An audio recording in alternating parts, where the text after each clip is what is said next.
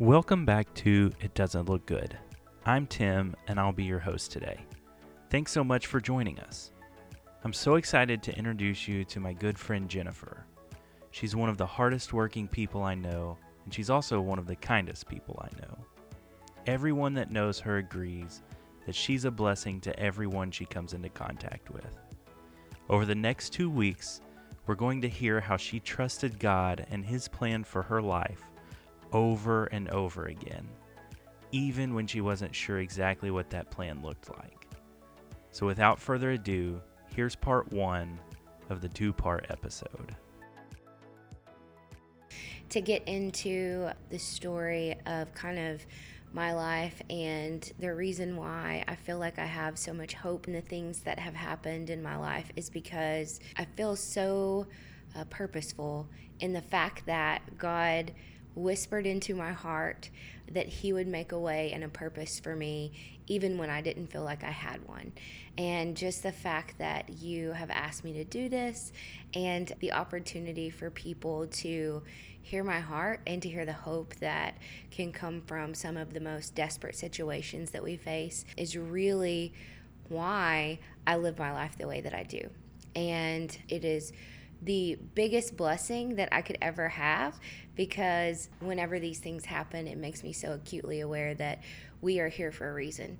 And I want to live that reason out and I want to have that purpose in my life. And so, thank you. I, we haven't known each other just for too long, Yeah. and we probably should have since Caitlin was in your D group way back in 20 or 2008, even, Yeah. I feel like. But I didn't meet you until just the last couple of years through Charles. I just wanted to give you encouragement at, on the front end and just say that all of the things that you just said, like it is very visible to everyone around you. Thank so just know that going into everything we're about to talk about, Yeah. that the Lord is absolutely using you and that His hand is on you and that He is going to use you um, even moving forward in your story and all of that. So Thank- I'll let you get started and then we can kind of go from there. Okay, thank you so much.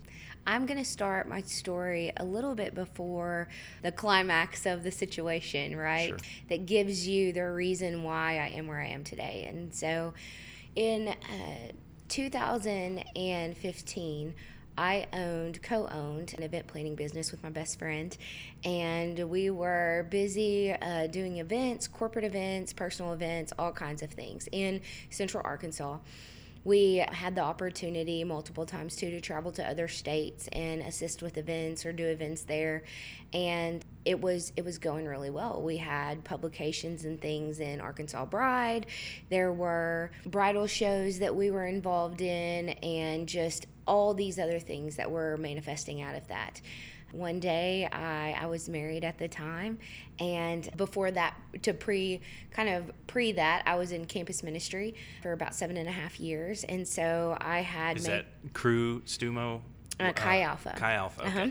So I was in Chi Alpha for about seven and a half years. Took the opportunity to uh, really felt like God was calling to start this business.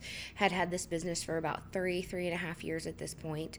How long Um, had you been married? I got married in 2010, January 2nd in 2010. So by this point, I'd been married about five, no, six and a half years. Okay. So six and a half years about this point, and I woke up one day, and Robert, my husband, said, "You know, I've really been thinking about moving." And my parents had given us some opportunities. We had a lot of debt at that point. There was some medical debt from him. As young couples do. Yeah, exactly. Young with student loans and all Mm-hmm. of these things. Actually, a year after we got married, Robert had had two heart attacks as well. Oh, wow. And so we braved through that, but with that came a lot of medical debt. Yep. So we were sitting in a place where we were trying to start this life and make a life for ourselves that we had dreamed of, but with the baggage of that debt coming along. And so my grandparents had passed away a little bit before that. My parents had gone and bought their house and their estate in South Texas and they didn't live there, but my dad had future dreams of retiring there. And so he would always mention to Robert, you know, if y'all would move here, y'all could save and pay off all this debt and get a fresh start and do all these things. And I was I was pretty against it. I was pretty if you know me, you you, You know were against it. I know. If you know me, I'm pretty vocal whenever Yeah. I feel something. I can't keep things in very well, and I'm definitely an external communicator. So I was pretty vocal every time my dad would talk about it, and I would be like, "You should just go talk to Robert about that." Yeah. Um, and But so Robert was kind of on board. he was on board. He Interesting. He felt the weight, I think, of wanting to get ahead, of seeing and believing in me, believing in my business, believing in the things that I wanted to do and had dreamed of. And I think he felt the weight of us carrying this debt with us and trying to do these things was impossible. And Sure. so to take the opportunity to move there and give ourselves a fresh start long term. And so Okay. I didn't know this at the time, but he had started applying for jobs there. Oh, wow. Um, and just to see what was out there, Yeah. right? To see what was going on. And he had gotten hey, maybe if I get a job offer, then she'll, then she'll be, on happy about it. Yeah. Exactly, it. exactly. So he was definitely, definitely sly about it. So he would mention it, you know, and I'm like, you know, I'm gonna pray about that. I'll pray about it. Yeah. And I had it in the back of my mind, but I think that I am so relational and I had lived here for so long. I moved Yeah. here in 2001 to go to college. I went to CBC, got a degree in Christian counseling, Sure. um, was in Chi Alpha and campus ministry for so long that I had a pretty good base of a community. How did you guys meet? Did y'all meet through campus ministry? We didn't. So before I was in campus ministry, I had worked in all through college at Centennial Bank. And Okay. then when I graduated college, I went and worked for Metropolitan National Bank, which is actually Charles worked there for a long time with me. I didn't even know that. Yeah, and Robert was a customer. At that time, I'd wanted to go into nonprofit, but there, you know, are, are not very many nonprofit jobs, as you know. There or not. And so I was kind of like, well, I've got to pay my bills, so let's bridge the gap. Yeah. So I went into I went in banking. I was assistant manager for a while at a branch that Okay. Metropolitan had, and was doing Alpha on the side. I felt like that God was calling me to just really die to my myself and my ability to provide for myself and give him those reins and give him the opportunity to provide for me through campus ministry. Sure. So I did that, and the last week that I was working was my first date with Robert. The day I turned in my resignation at the bank to go into campus ministry was the day that he asked me out. Oh, and okay. he didn't know that at the time. Yeah. He thought I had left the bank, but he came into this different branch and he saw me and he's told his mom and he was like, she didn't leave. And so he asked me out. And the day that was my last day working at the bank was when we went on our first date. And so that's kind of how we met. And through that, you know, I was very against dating during this season of my life because I was really busy and I was about to start this new endeavor with campus ministry. And I thought, you know, it's going to be hard to find somebody that wants to love the Lord the way that I want to love Him and live my life the way that I want to live. And it's going to take a special person. And I would always tell him, I was like, you know, if you're not up for this, you just need to go now. And and he was like, I'm fine. Yeah. Let's keep going, you know. And so through that, we eventually got married and lived in that way and all the Sure. all of those things. And So, so, Mm-hmm. earlier you said, "Well, I'll pray about that." You told him. So, I just out of curiosity, was he pray? Like, did he pray? Was was he a believer?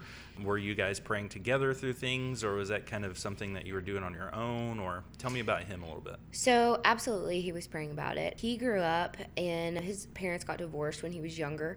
His mom remarried. His mom became a Methodist pastor. His stepdad was a Methodist pastor. He grew up being a preacher's kid his whole life, pretty much. From the age of five or six on, I, I think that's accurate. He loved the Lord. He was not somebody that was vocal about it. He wasn't somebody that would stand on a pedestal and scream out, you know, his beliefs in the Lord, but he lived the principles of Jesus through his life. Yeah, And that is one thing, that's one of the reasons why I fell in love with him sure. so much. And he had fruit. Absolutely. His, his life was fruit of that. And he had been through a lot of hard things in life. His brother Sure. had passed away. His, his stepdad, who was the pastor that I just mentioned, passed away. He was living with a lot of grief, but he continued to love people so well and always treat them with respect and value. So he was praying about it as well. Sure. He was applying for these jobs that he saw. He said, You know what? I think I'm going to go ahead and I'm going to go and stay there for a couple of months. And at this time, it was our busiest season, which is fall. Arkansas is beautiful, yeah. Right. And so we are People like to get married in the fall. Exactly. So we're going 90 to nothing with this business. And I was Yeah. like, there's no way that I can stop right now. So he went and moved there. He got a job with a minor league baseball team. Oh wow. Yes, such a great boss, great, great community there with that company. And he was working with them, helping them with their marketing, helping them with their sales efforts. Okay. So he was really pleased with that. We had decided collectively that I would move, I would go ahead and finish everything that we had on the books for that year, and that I would move the beginning of the next year, which would be 2016. So I packed up our house that was, we were renting this house in downtown Conway. Really adorable. I loved it. I had all of my friends help me load up a U-Haul. Uh, my best friend who owned this event planning business with me, Ricky, Yeah. and I drove a U-Haul to South Texas on January 2nd, which was actually my wedding anniversary. Oh man. And we moved into this house. And Happy anniversary. Yay. I wasn't too happy about it at, At the- that time. Yeah. And It, I, it sounds like you had some apprehension there. yeah, I did. I was, I think in that moment, I felt like I was leaving my community and this life that I had built for myself and for us and going into a place that I didn't like, I didn't know, Yeah. and I didn't want to be there. Right. My grandparents had lived there my whole life, and I, I had some not so great memories of that place just because of, of a little bit of strain that was going on between my grandparents and myself and my family. And so it wasn't necessarily a rosy place for me to move to. Also, I had always dreamed of living in one place, having this community, Yeah. loving on people. Um, and I was about to leave all of that Yeah. for something that I didn't know. Naturally, I'm a planner, obviously, and there was no plan. Yeah. So, as we moved there, he had gotten a job with this minor league baseball team. I was going back and forth from Central Arkansas to South Texas in order to finish up events or to do some events. There were some lingering ones that we had in 2016. And he had gotten a secondary job that was part time with a law firm. This law firm had a company called Legal Monkeys where they would go and team up with law firms that were doing class action lawsuits and they would go and get all of the documentation and medical information for all of these people from hospitals all over the US and then help these legal teams with all that documentation. As you can imagine, class action lawsuits are huge and right. just piles and piles and Ex- piles of paperwork. exactly so they outsourced that work to this company I see. um, and Robert did a lot of a lot of work with these with these different companies, different medical professionals, and things like that. And so, as I moved there, eventually, like full full time, which would have probably been in the spring of 2016, I realized I don't have anything to do. Yeah. and I got bored very quickly. I was interested in maybe starting up my event planning business in South Arkansas or uh, South Texas, sorry, but it just didn't feel right. Something didn't feel right. Yeah. And uh, I didn't have a very good attitude. Yeah. There are those times, you know, in your marriage where you you don't necessarily like what's going on, but you love the person that you're around, but they look a little bit different to you because you're not getting what you want yeah. you know and i think that that was what was going on. I was immature. I Yeah. didn't know how to be married in a healthy way and support a spouse. I wanted so badly to support him and be there for him. But it was a learning process to learn how to do that and not get my way. Yeah. i had to die to myself so that i could live for us yeah. and I think there's a time that every marriage goes through that. Sure. It's really a part, I think, of the two becoming one. Yeah. And so as we do that, or as we were doing that, I started to think, I'm going to get a job too at this Legal Monkeys, and I'll see what I can do. Yeah. While, while this is going on, just to take a, a break for a second, and I want to explore, you know, kind of that mindset that you might have been in and just kind of the feelings that surrounded that. Were you and him communicate? Like, did you continue to communicate well with one another? Is that something that I know personally? You know, I've been married as well, and so it's. I, I feel like those were the times that communication tends to drop drastically. So it's almost like a, a catch twenty two. As that should be the time that you communicate more, Yep. so you can kind of get out of that. Mhm. But uh, just more often than not, it seems like communication failure is going to happen. It's gonna happen, when when you're both frustrated. So if you don't mind, you know, would you mind, you know, kind of telling me about that side of it? So I think that we were communicating in a minimal way. I think that body language and actions, he knew I was frustrated, probably vocally too, just because, like I said earlier, I can't really keep things in. But he was never communicating to me, how do we fix this? What do we do? How can we make you at home here? But, beknownst to me, he was going and putting action to that. So he had talked to his boss at the baseball company. He had talked to his boss at the legal firm and was saying, "Hey, are there things Jennifer could do?" Because he knew he knew me and he Yeah. supported me, and he knew as soon as I found a community, I would fall in love with it. Yeah. He knew that that's what I was missing, not necessarily the space that we were in. Sure. And so he actually encouraged me. Some of the girls at this legal firm had started a Bible study, and he encouraged me to get involved in this Bible study so that I could know and you know be relational with these girls. And so I did, and it didn't click right at first, but the longer that I pressed in, the more that I became a part of that community and felt at home. I had applied for job after job after job after job. And I laugh now because I see the plan that God was creating. But in in the in the battle of it I thought what is wrong with me? I'm skilled. I've been doing a lot of things. Yeah. you know what is wrong Yeah. but I look back now and I just see how God knitted such a perfect plan. And in so many ways, if we will lean in and trust his plan, he knows so much better than we do. And so as as we were going, I'd started working for this legal firm because I hated being home by myself. yeah. And so we had had lunch together. This was in December. We'd had lunch together that day, and we got to um, eat lunch pretty regularly together, which was really nice. Yeah. Because when you're in your campus ministry, there's not a lot of time at home. When you're in event planning, you don't have a lot of nights and weekends. You're always going and always busy, and there's always the next thing to get to Yeah.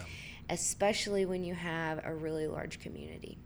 And what I had realized in this time was our marriage was starved for getting to be together, getting to grow together because we were always doing all these other things for everybody else. How long did you say you guys had been married So at this point? at this point we had been married a little over 7 years. okay. Yeah.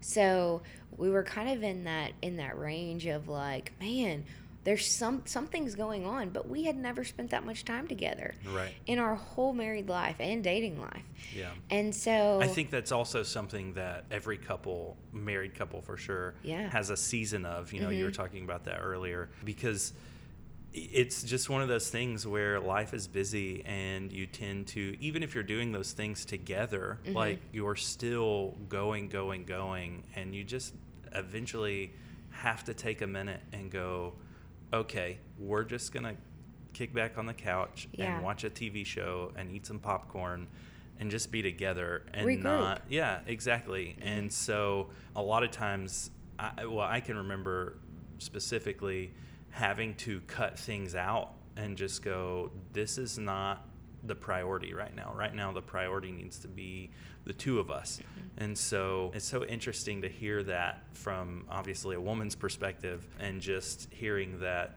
you know every couple goes through that because w- you know i feel like that could be one of those things where it seems like oh this is just us and then you realize no, this is everybody. Yes.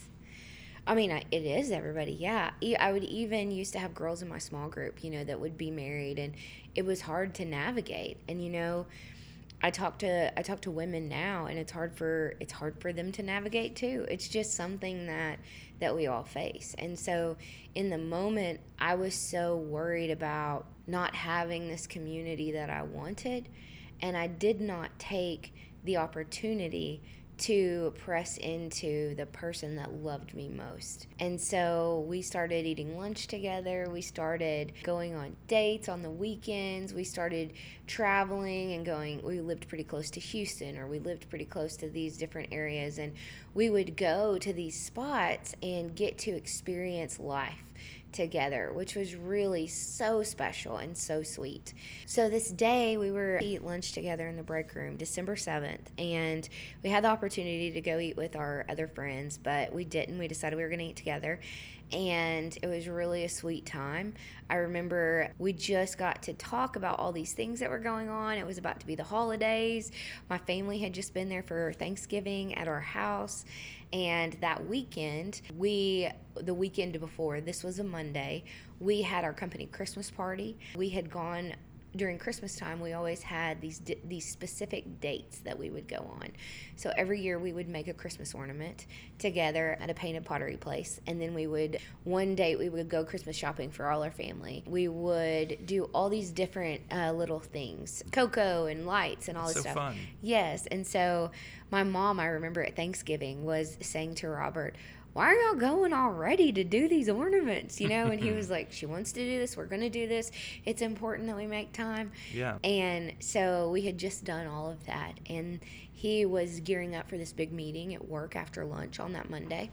And he wasn't feeling so great. I remember him waking up that morning and and he was just like, man, he was in the bathroom, not feeling great, and I thought this is really strange. And he was like, "I have to go. I I have this big meeting." I know you said earlier that he had a heart attack, two of them, right, mm-hmm. in the first year of your marriage. Uh-huh. And so now this is seven years later. Six years. Six, six years later. Uh-huh. And he wakes up, and you said he's not feeling great. Is that were you concerned about that at all? Like, did you did that all of those feelings and fears and all of that come creeping back or rushing back, so to speak? I don't think that those specific things did because I had kind of put that out of my mind. I thought he had thrown up that morning. Mm-hmm. And I thought, well, maybe he has a stomach bug. Yeah. Or maybe there's some type of virus going around. I know it's like getting to be fall and winter. In South Texas, there's a lot of cedar trees, and so mm-hmm. cedar fever is a big thing with like allergies and all of this oh. like mucus and stuff. Yeah. And so I thought, well, maybe it's this. I'll get a Claritin. I'll get this. We'll we'll see what's going on. So it never really entered my brain, honestly. Yeah. And so he powered through and he went to lunch. At lunch, he said he was feeling a lot better. Mm-hmm. Uh, he, he left lunch a little bit early to go to prepare for his meeting.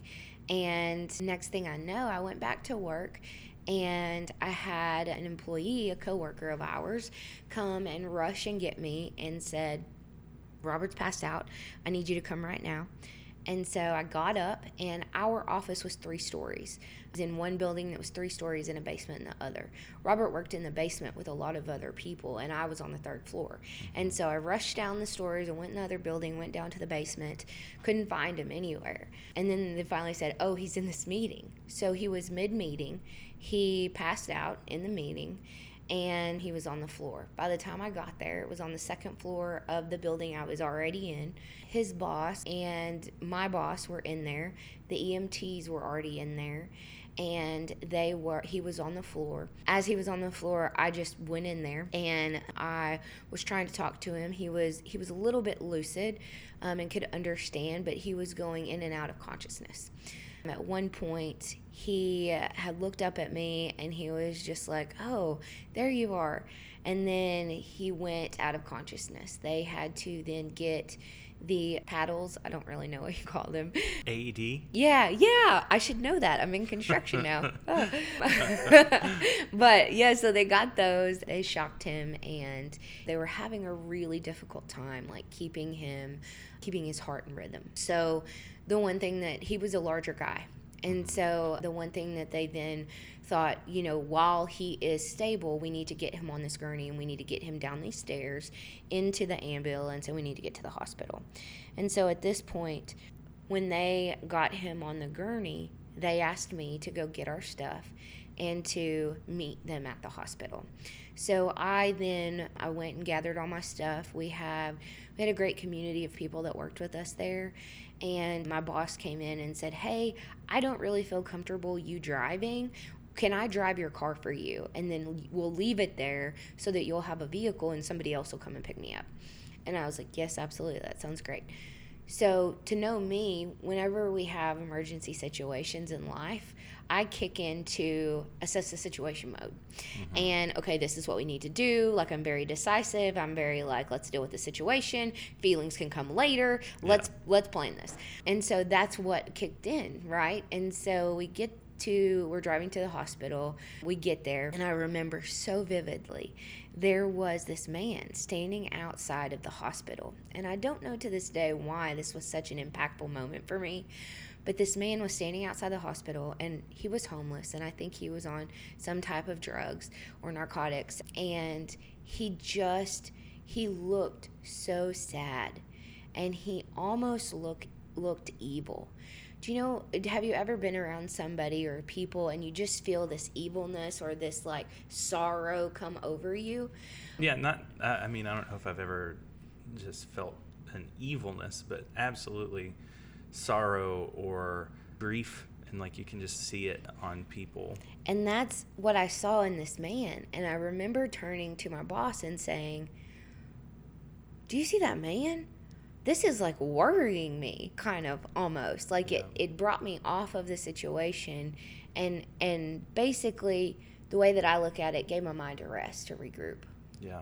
And we then rush into the emergency room and as soon as we get into the emergency room there are nurses and doctors and a lot of medical professionals. So at this point you're kind of out of planning mode I think I was thinking about that man. Yeah. And I was less in take control plan mode sure. and just kind of walking into the emergency room. I, I know about the plan mode. It's just this task mode that you get in and not not you specifically, but just like People. anybody in general, but mm-hmm. especially planners. Yes. It, and it's just um, almost I, well, I'm curious for you if you feel like it's kind of a defense mechanism for dealing with difficult situations. Like Absolutely. you automatically go, let's figure out the best way to deal with this. And then your emotions kind of take a back seat to that. So in this moment, do you feel like, hey, maybe this is. I'm planning because I'm this is a very emotional difficult thing and you're kind of shielding yourself from that? Absolutely. I think that that is a coping mechanism that I use to this day. I'm a big stuffer. So yeah. I will stuff those feelings down to press forward to the goal that I have in order to get through something and not feel because yeah. in the same in the same respect I feel very deeply. Yeah. I love people very hard. I want to help people mm-hmm. a lot. Like all of those things, I really very easily like i want to like feel those things very deeply so that i can empathize and sympathize with people. Sure. and so in those moments i literally suffocate that feeling out so that i can deal with in, a, in an accurate way what's in front of me. Yeah. And so i get into this hospital hallway emergency room hallway and i have all these doctors coming at me i round the corner to his room and there's a whole host of people on him putting IVs in, putting cords in. He's mid heart attack at this point. Oh wow. So he is mid having having a heart attack at this point, and the doctor comes up to me and says, "I need you to sign all this documentation before we take him back." I didn't know what the documentation was. I felt very inadequate at this point, sure. and I wanted them to explain it to me. Right. Um, as a planner. As a planner, yeah, because I'm not putting my name on anything, right? right. And so they were. Um, they're like, we don't have time. We need to get in there to do an, an angiogram while he is mid heart attack, so we can see what's going on and how we can fix it. Mm-hmm. So I, I signed the papers that I need to sign and give him the um, insurance information. And I'm looking at him, and as I'm signing him, we're walking down the hallway, and they're pushing him on a bed, a hospital bed. So he leaned over, we're walking down the hall, doctors, nurses, everyone. I'm walking with them as they take him back to the OR. And he looks at me, and I'm trying to take his glasses off of him so that I could keep them. And he said, um, Don't lose my glasses.